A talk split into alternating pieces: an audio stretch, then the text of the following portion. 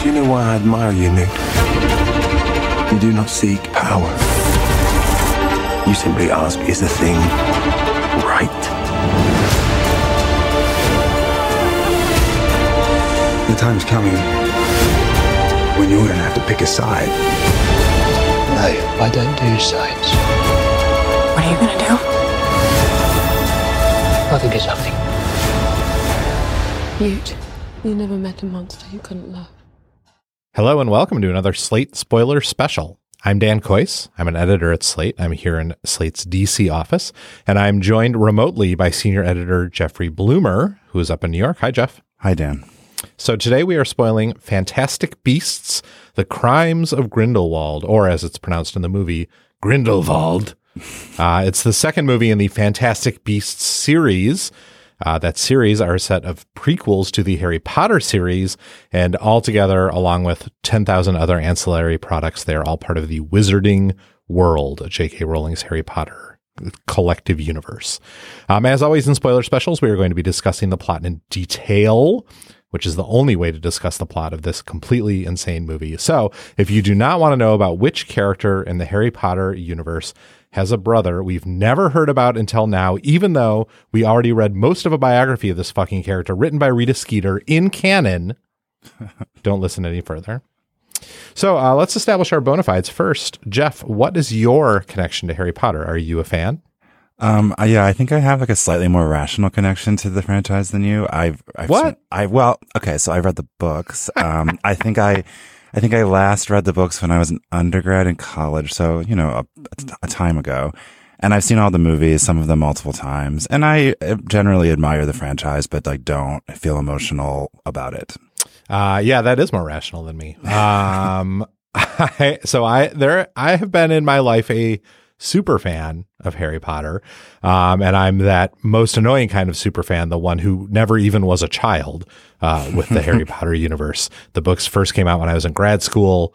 Um, and sort of accompanied me through my early adulthood um, to the point where when the seventh book came out, um, we had a two year old daughter and we sent that two year old daughter away to visit her grandparents so that we could read a children's novel without being distracted by our child. Since then, you know, I, I, my affection has cooled a bit only just because it's been a while. Uh, but it's also warmed a bit because now I have kids who are also in love with Harry Potter, who have read the books and seen the movies and gone to the wizarding world and you know visited Harry Potter studios and and love the series quite a bit. Um, and so I saw the movie, this movie, uh, with my oldest daughter, who's now 13, um, the very child we once sent away so that we could read the book in peace, um, and uh, one of her best friends. So I have not only my view on this movie, but the teen view on this movie to convey. Amazing. All right. So uh, let's start with the the titular character who is not Newt Scamander, the ostensible hero, but uh, Grindelwald, who's played by Johnny Depp. Um, the movie opens with this, uh, you know, big action sequence of Grindelwald escaping from a prisoner transport. They're trying, I guess, to get him from America to Europe. Um, we, uh, the last movie ended with Grindelwald being captured. We know a lot of things about Grindelwald thanks to the earlier books, which happened later in the universe, um, because of things that people have talked about, including J.K. Rowling about this character, um, and things we learned in the previous movie. Um, he's played by Johnny Depp. What do you think of him as a villain, Jeff? Does he? Did you do you find him scary, inspiring, hilarious, campy? What like? What's your vibe? Uh, sort of, unfortunately, none of the above. I, I think I, I'm sure that there's a lot of things that are different about Grindelwald that um, Voldemort, and I'm sure that you could spell those out for us. But to me, being a casual fan and observer, I, he seems very similar to me, like perhaps a little more flamboyant. He's got sort of this dandy vibe going on, and obviously there's a lot of Johnny Deppisms. But the the character itself, like it, it- this is supposed to be Wizard Hitler, and it just not scary to me. I'm not afraid of it. Yeah, I, yeah, yeah. I mean, I guess part of the idea is that like. I guess actual Hitler, if you met him in person, was not that scary. It was that the the power of his ideas and the force of his personality and his ability to turn other people to his cause is what made him scary. Um, but in general, I agree with you. Like Johnny Depp, uh, despite his seeming personal villainy, uh, does not actually make that scary of a villain in the context of this movie.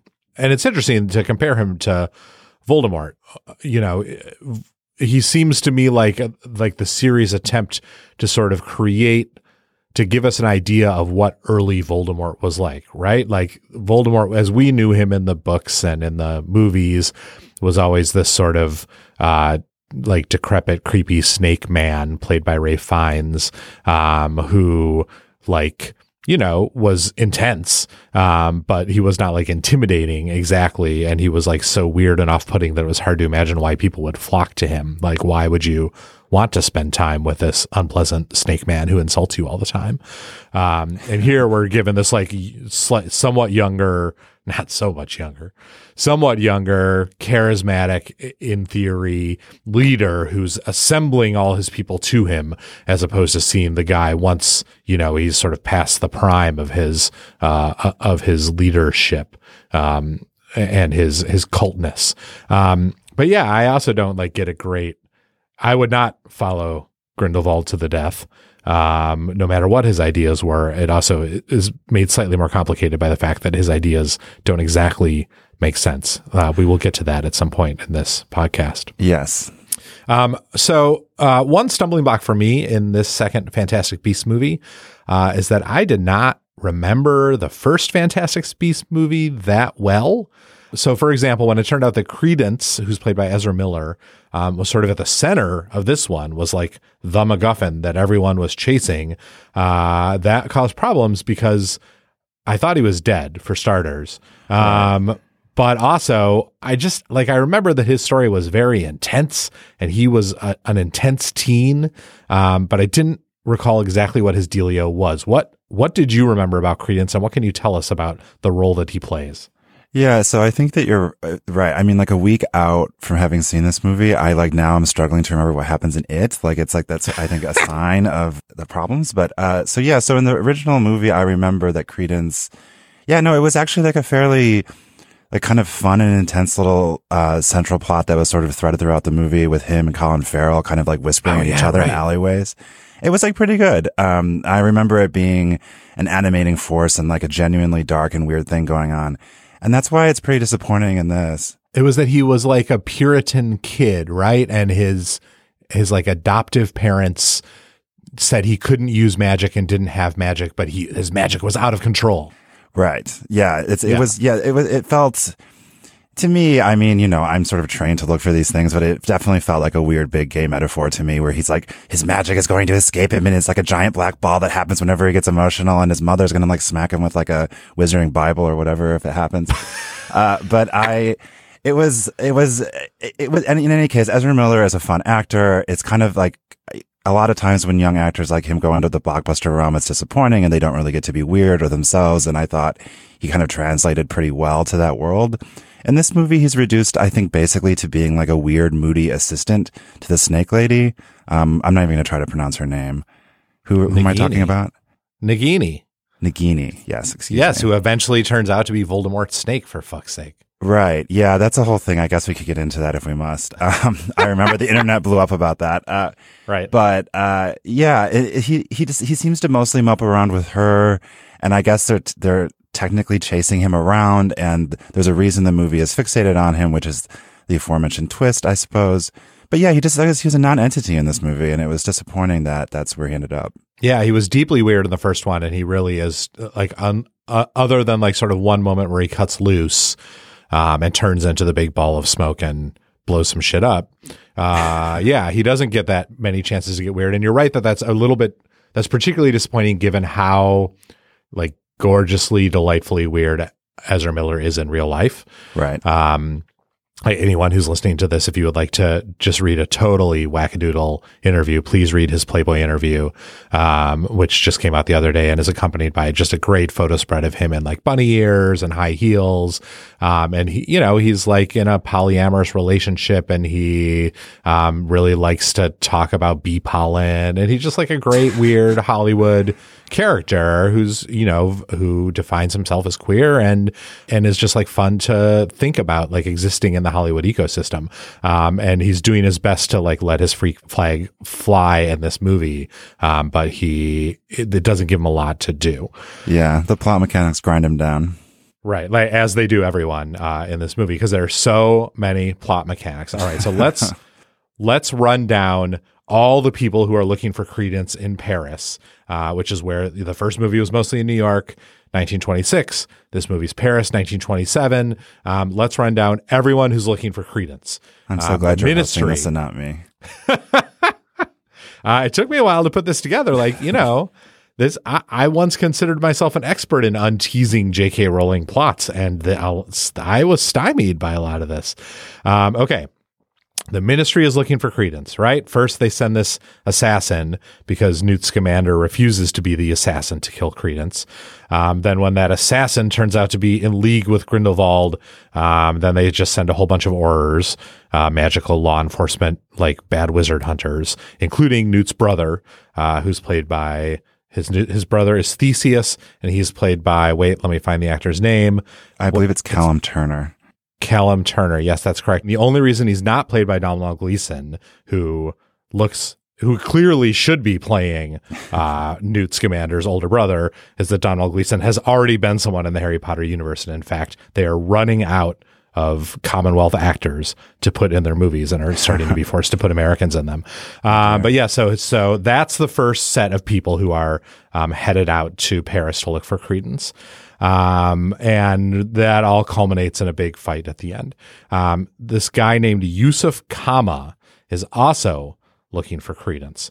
Um, he is a Senegalese French wizard, an heir to the Lestrange family, uh, and he is played by a wonderful actor named William Nadylam, a British actor, William Nadylam, and he uh, also he has some kind of parasite in his eyeball for some reason, um, but he is looking for uh, for Credence as well, and that is because okay, here's the one that gave me the most trouble. He wants to kill Credence in revenge because they're like half brothers, and he hates his father, and his father loved his son, who may or may not be Credence. Yeah, is that so- correct? Well, here's the thing. Do you ever have that thing where someone's talking and you think you're paying attention to them and then all of a sudden you're just not? Uh, that happened to me during the long scene in which they all revealed this plot when they're like in the cemetery or whatever. It Right. goes on for so long that halfway through I was like, shit, I totally missed what actually was happening here. Cause it was I was impossible supposed to to be writing it all down. Yeah, well, yeah. I, totally well, I didn't even at that point. I was just like, I was a little checked out. Yeah, no, it was just so convoluted, and I had no idea who these characters were. And by the time they start like spending forty five minutes explaining what actually is going on, it's just like, Jesus, like we could have just. Was this movie? It's this franchise is stretched out to five movies, and I think it was originally a trilogy. And you can just see Right. it happening right in front of you on the screen in this one, in a way that didn't happen with the original movie as much. And it's just like, man, it's like really hard to keep up. it really is the apotheosis of J.K. Rowling's like very, very bad plot habit of just making people explain at the end what has been happening the whole time.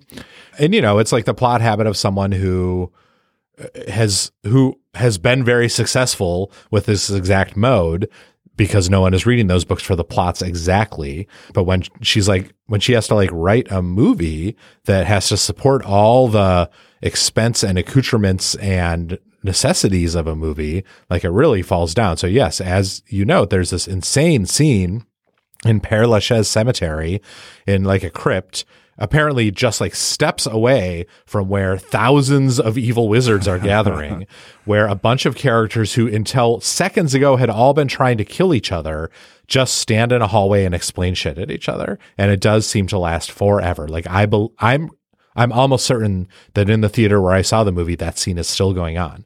Um, but yes, it just goes on forever. And he explains some stuff, and then his sister Leta Lestrange explains some stuff, and Newt never explains some stuff because it turns out he doesn't know shit.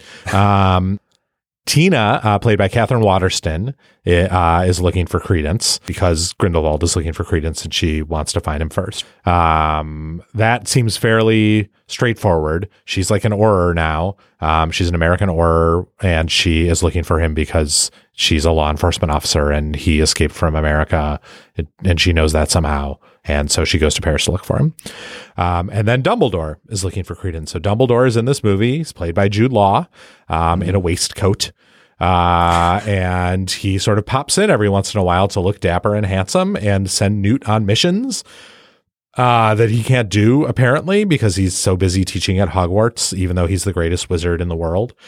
And uh, so he sends Newt to do it in his stead. Uh, what did you think about Jude Law as Dumbledore, Jeff? You know, I have been a longtime fan of Jude Law's. I'll just say that. And I have, he's aged perhaps with somewhat less grace than actors seem to generally. I don't know what the deal is, but basically a lot of the times that I've seen him on screen, I've been like, oh, Jude Law's older now. And, uh, Jeff, I would kill to look like Jude Law. Well, okay, look, I'm Come just on. saying, I'm just saying, like, I, look, I was like raised and perhaps like formed my sexuality around his performance in The Talented Mr. Ripley. That's what I'm saying, Sure. right? Sure. Anyway, the point is, is that, uh, he's, he's kind of had like a little bit of like a, new renaissance. He was in Spy, I think, if that's the one. And then he's, you know, been in a few things and been fun and kind of coming back a little bit. And I found him like very charming and sexy in this movie. Like no one can really overcome the burdens of the plot stipulated, but he is kind of a fun Dumbledore. And there's like a little bit of interiority with that performance and the way he flints around and kind of the wily looks he gives everyone that I think perhaps in a movie that allows him to breathe a little bit is going to be a lot of fun. Interesting. I I- agree that he is appealing as Dumbledore, and and he he's one of the few characters who just doesn't have to spend so much time wrestling with plot. He just gets to be in scenes and be cool while other people like fuss and flitter and yell, and then he just sort of you know delivers a little bit of Jude Law at them and a little bit of charm, and the scene ends, and like that's great. Um, as as Dumbledore, I found him disappointing. Like as Jude Law, I find him delightful. As Dumbledore, he just doesn't seem like Dumbledore to me. Like there's very little like whimsy or weirdness to his performance. Um, it's all charm, which Dumbledore also has, but but I guess as I think of Dumbledore, I think of charm sort of covered under a a a sheen of daffiness, and there's no daffiness at all here. And I guess part of maybe the argument of the movie is that like so many of us, Dumbledore became daffy with age, uh, and that that's what we saw in the later movies, and that in fact he was this extremely cool, collected, uh, unbelievably dapper dude um, in a waistcoat, just like lounging around, uh, dispensing witticisms. Um, That, that is a very good fans take. yeah, yeah, yeah, yeah. It's a it's the boring fans take. I know. It's not boring. It's good. I know. I think it's probably right.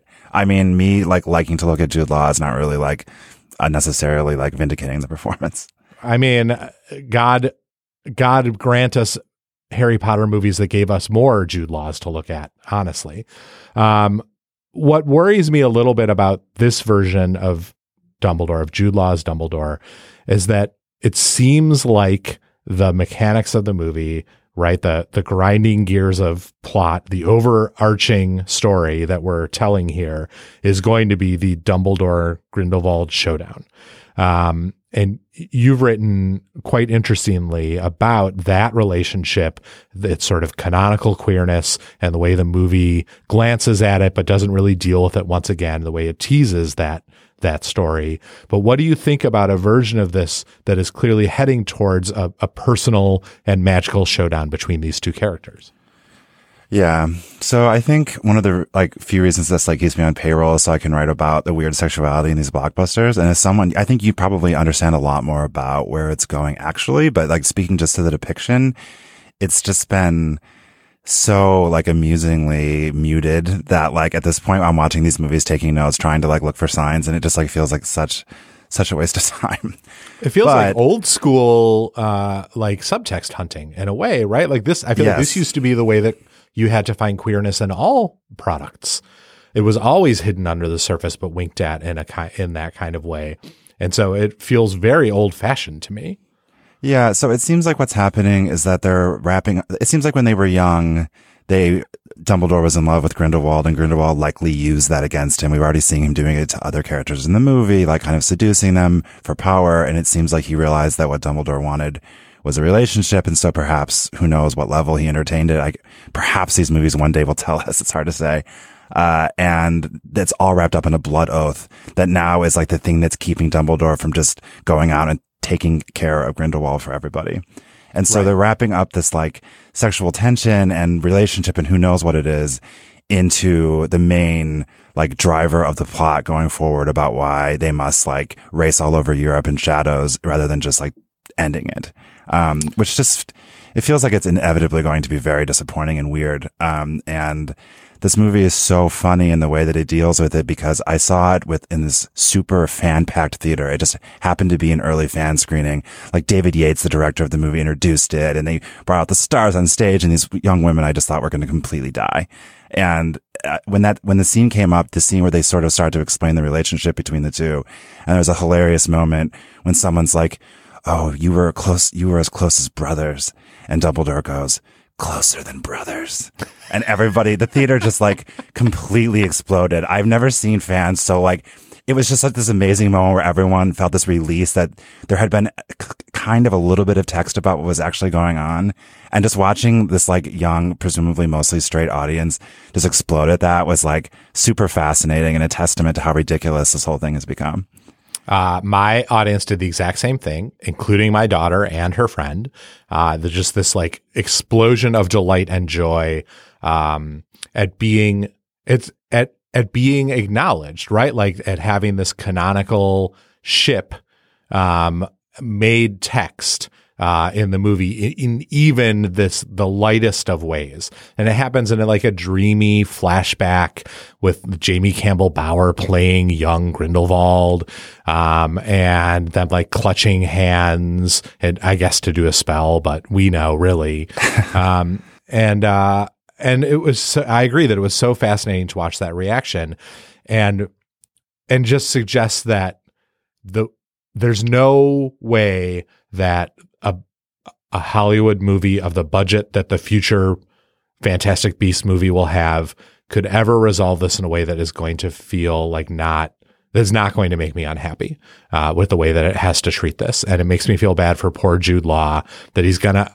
presumably have to do some intense emotional scene across from fucking Johnny Depp, and it just makes me sad that like that's that that is the way that this is going to get treated in the end, and and it sort of also makes me sad that this revelation that J.K. Rowling made, right, that Dumbledore was gay all along, which could have been just sort of a sweet gift in a way that she gave to people, now has to be unpacked in the most stupid possible way by five big movies because they insist on putting Dumbledore at the center of them. Um, and so, and so it just seems like inevitably disappointing to me. Uh, I agree. Yeah, it's it's unfortunate, and I think honestly, I've been annoyed by the Dumbledore's gay thing from the beginning because it's like it's either there or it isn't. You don't just get to declare it ten years after your books are out of the stores or whatever it was. And I just that said, if she wanted to make a text, I would be thrilled. Like if they wanted to make the fourth movie of this a prequel where we only do the young scenes where they like snarl at each other and like he's like slowly seduced by like gay fascist evil, like I'd be thrilled. But That'd what's happening great. now? Yeah, when I'm what's happening now is just it's getting tiresome. And I say that even as someone who genuinely does admire this franchise, particularly the movies, for being more distinctive and more fun and perhaps more emotionally warm than most others. Um, it's just, yeah, it's a very unfortunate note. It's notable that we're about half an hour into this podcast and we have barely mentioned ostensible hero Newt Scamander. um, it seems almost by design. um, because the character as he's portrayed in these movies by Eddie Redmayne is like so diffident and quiet and unassuming and to my eye almost totally uninteresting. Um, but do you see depths in Newt Scamander that I do not see? You know, I actually really like Newt. Um, or at least I guess I sort of understand. Please tell me why. I guess that I think that the, first of all, I'm like one of the people who like Eddie Redmayne. I don't know if I can be helped, but I think also I like the character because I, I at least understand what the movie's trying to do with him. He's sort of an anti Harry Potter in a way. He's like relatively emotionally stable and kind of like not that tortured, uh, maybe a little, but he, generally speaking, is just kind of fun and charismatic and pops around and he gets out of the way for bigger supporting performances. And I don't necessarily mind that. I, I don't know. I want him to get with Katherine Waterston and I want like him to like, you know, take care of his beasts. And I, I don't know. I, I generally find him to be someone I don't mind spending time with if, if, if not memorable, admittedly. I mean, great. I'm so glad that someone like finds him enjoyable. I I don't, but like it, it would have definitely improved my experience of this movie if I enjoyed spending time around him. Weirdly, in this movie, I really liked all the Fantastic Beasts wh- who drove me crazy last movie as for how like uh, beside the point they were. But here they're like spectacular and fun and actually like drive the plot in interesting ways. Uh, and the Nifflers are so cute. Everyone in my theater just died every time the Nifflers showed up. Wait, which one is that? That's the little platypus thing that eats gold and shiny stuff. Yeah, yeah. Okay. The klepto. Yeah. Yeah. no, I liked that one too. That was a really charming scene at the end. Yeah, no, I mean, that's one of the things that I did think the movie did kind of well is that it remembered that it was ostensibly about like the dinosaurs of the wizarding world and like there was Right. constantly bees flying around and like nearly eating people and stuff. And that part of it was really fun. That was fun. Um, then we have Leta Lestrange, um, who is like, who has her own, like, very tortured uh, side story, despite the fact that, as far as I remember, we have never met her before, and she dies at the end of the movie, so we'll never see her again.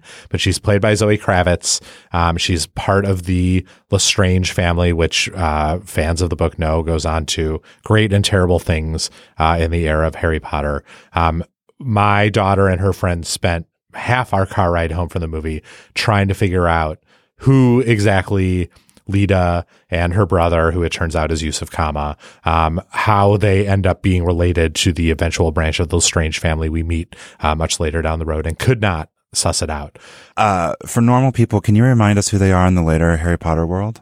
Sure. Um, that's a great question that I should have addressed. I'm so sorry. Um, so Bellatrix Lestrange is as Helena Bonham Carter. She's the crazy Oh. lady with the flappy hair who is awful to everyone and then gets killed by Molly Weasley.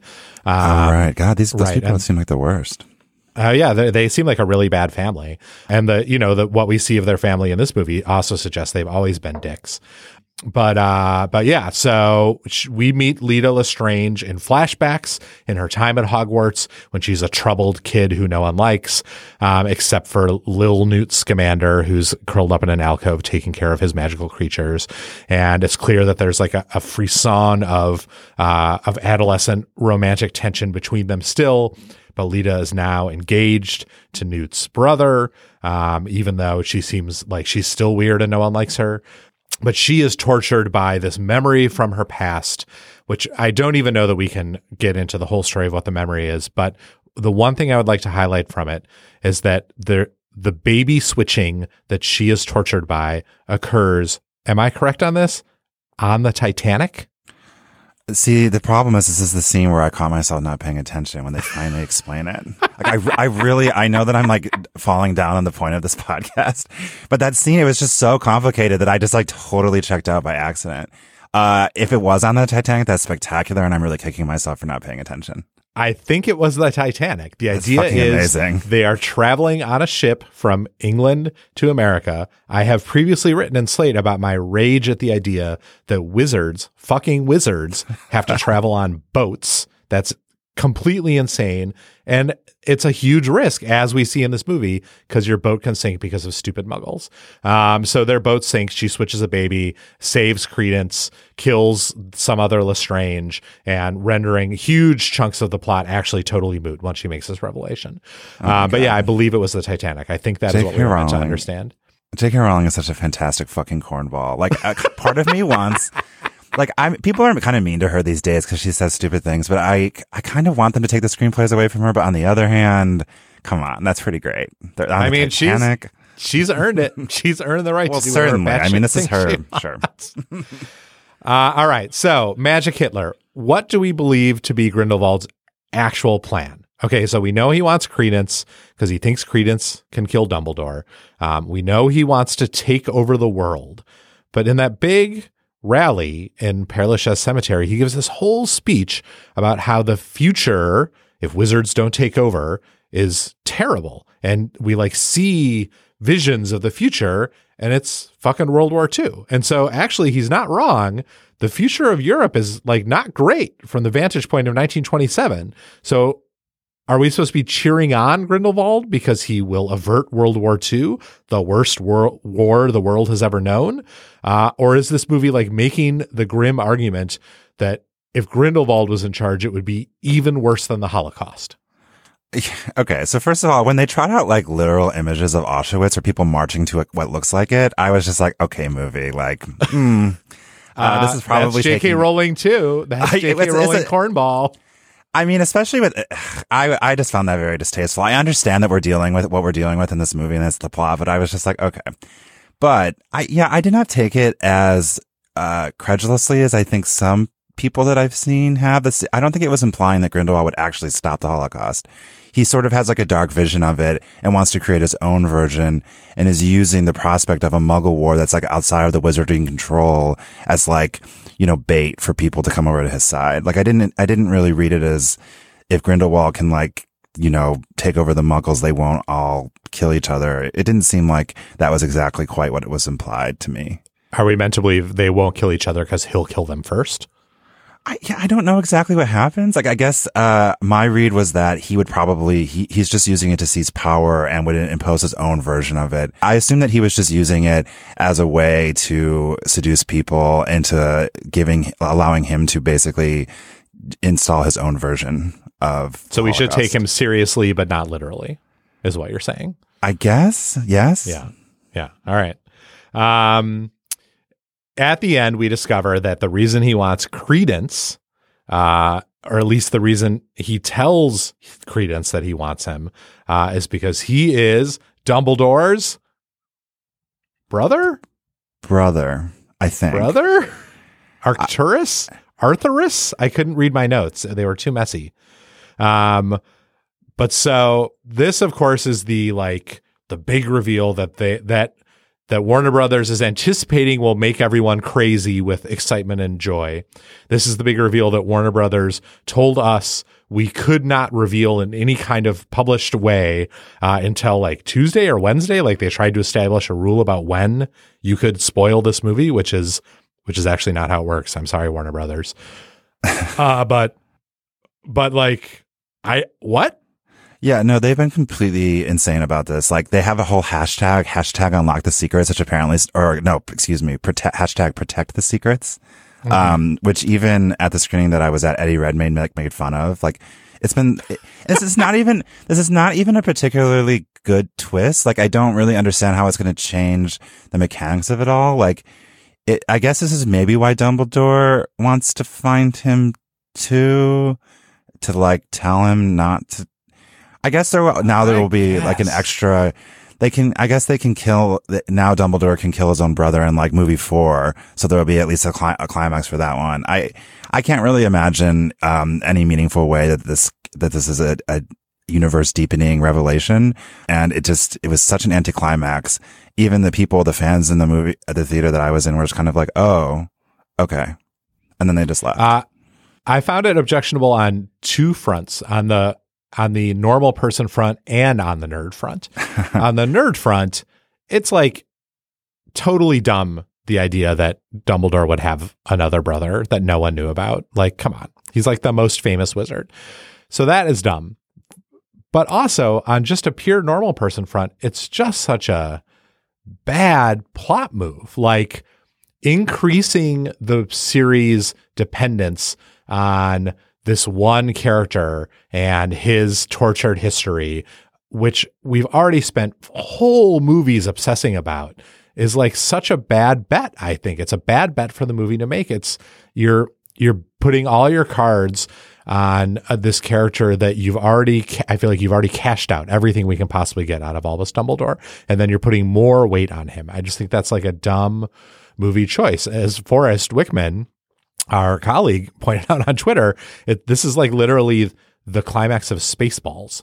Uh, no, I, I'm your brother. Uh, like, except in real serious, dead serious, take me seriously movie form. Um, Grindelwald thinks that Credence can kill Dumbledore in some way because he's his brother. Grindelwald can't do that because of this blood pact or blood oath. Um, Newt's Niffler steals Grindelwald's locket, uh, in which the blood oath is sealed, and Dumbledore thinks maybe he can destroy it, leading to the inevitable fight between them in movie five, I guess. Um, so, so that is as, as far as I can tell, the plot. We have spoiled the plot. Um, I think we both agree that it just did not make sense. Yes. Yes. But more importantly, it was boring. Yeah, it was really boring. It was super boring. It was it was like an exhausting experience to watch this movie. Um, I also found my mind drifting, maybe not as much as your mind drifted, um, because I was struggling to write everything down. But and and then I had teens to ask afterwards, uh, and the teens didn't even know what was going on. And if teens cannot explain what happened in this movie, no one can, right? Yeah. It's just a shame because I was one of the people who was sort of pleasantly surprised by the first movie. I think I liked it more than you from what I can tell. Um, and I just, I found it to be super charming and fun and a nice new way into this world that I don't necessarily want to leave. And then this movie is just so obvious that they're going to drag it out and make it like impossible to follow and just like not fun to the point where I don't even know if I want to watch them anymore. And that's sad. Yeah, it's really not fun. Not fun is a great description of what this movie gets wrong. Like the few moments where it is fun are real highlights, and they have mostly have to do with magical creatures or like whimsy, or or a little bit with the relationship between Newt and his brother, which is kind of delightful um, in its uh, in the way that they love hate each other. Um, Yes. but yeah, mostly it's just like a drag. The whole movie is just a drag, and uh, and that is a total, total, total bummer. Um, a- real highlight for me of this experience was after the movie when I asked my daughter and her friend what they thought of it. The actual first words out of my daughter's friend's mouth were, "Well, it's a pathetic cash grab, but." Uh, so I How old be- is this so- child? 13, Oh 13 gosh. years Well, old. I'm not It quite a child. Pretty amazing to see uh, like a Generation Z kid turned by one movie into a jaded Gen Xer. Amazing. Um, all right. I think we've covered everything that there is to cover about this movie. Uh, I, like you, find myself uh, exhausted and not really that willing to see another one of these movies. We got two years. Maybe in two years I'll be excited again.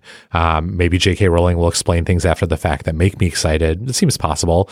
I'm sure I'll see it because uh, as you are kept on by Slate to find the queer subtext in mass market movies, I am kept on by Slate to explain Harry Potter to other people. Well, you've done a beautiful job of that. Thank you for joining me, Jeff, for the spoiler special for Fantastic Beasts: The Crimes of Grindelwald. Thanks, Dan. Thanks for listening, everyone. Please subscribe to the Slate Spoiler Special podcast feed. If you like the show, please rate and review it in the Apple Podcast Store or wherever you get your podcast products. If you have suggestions for movies or TV shows we should spoil, or if you have any other feedback you'd like to share, or if you can explain what the hell happened in this movie, please send us an email at spoilers at slate.com. Our producer is Danielle Hewitt. For Jeffrey Bloomer, I'm Dan Kois. Thanks for listening.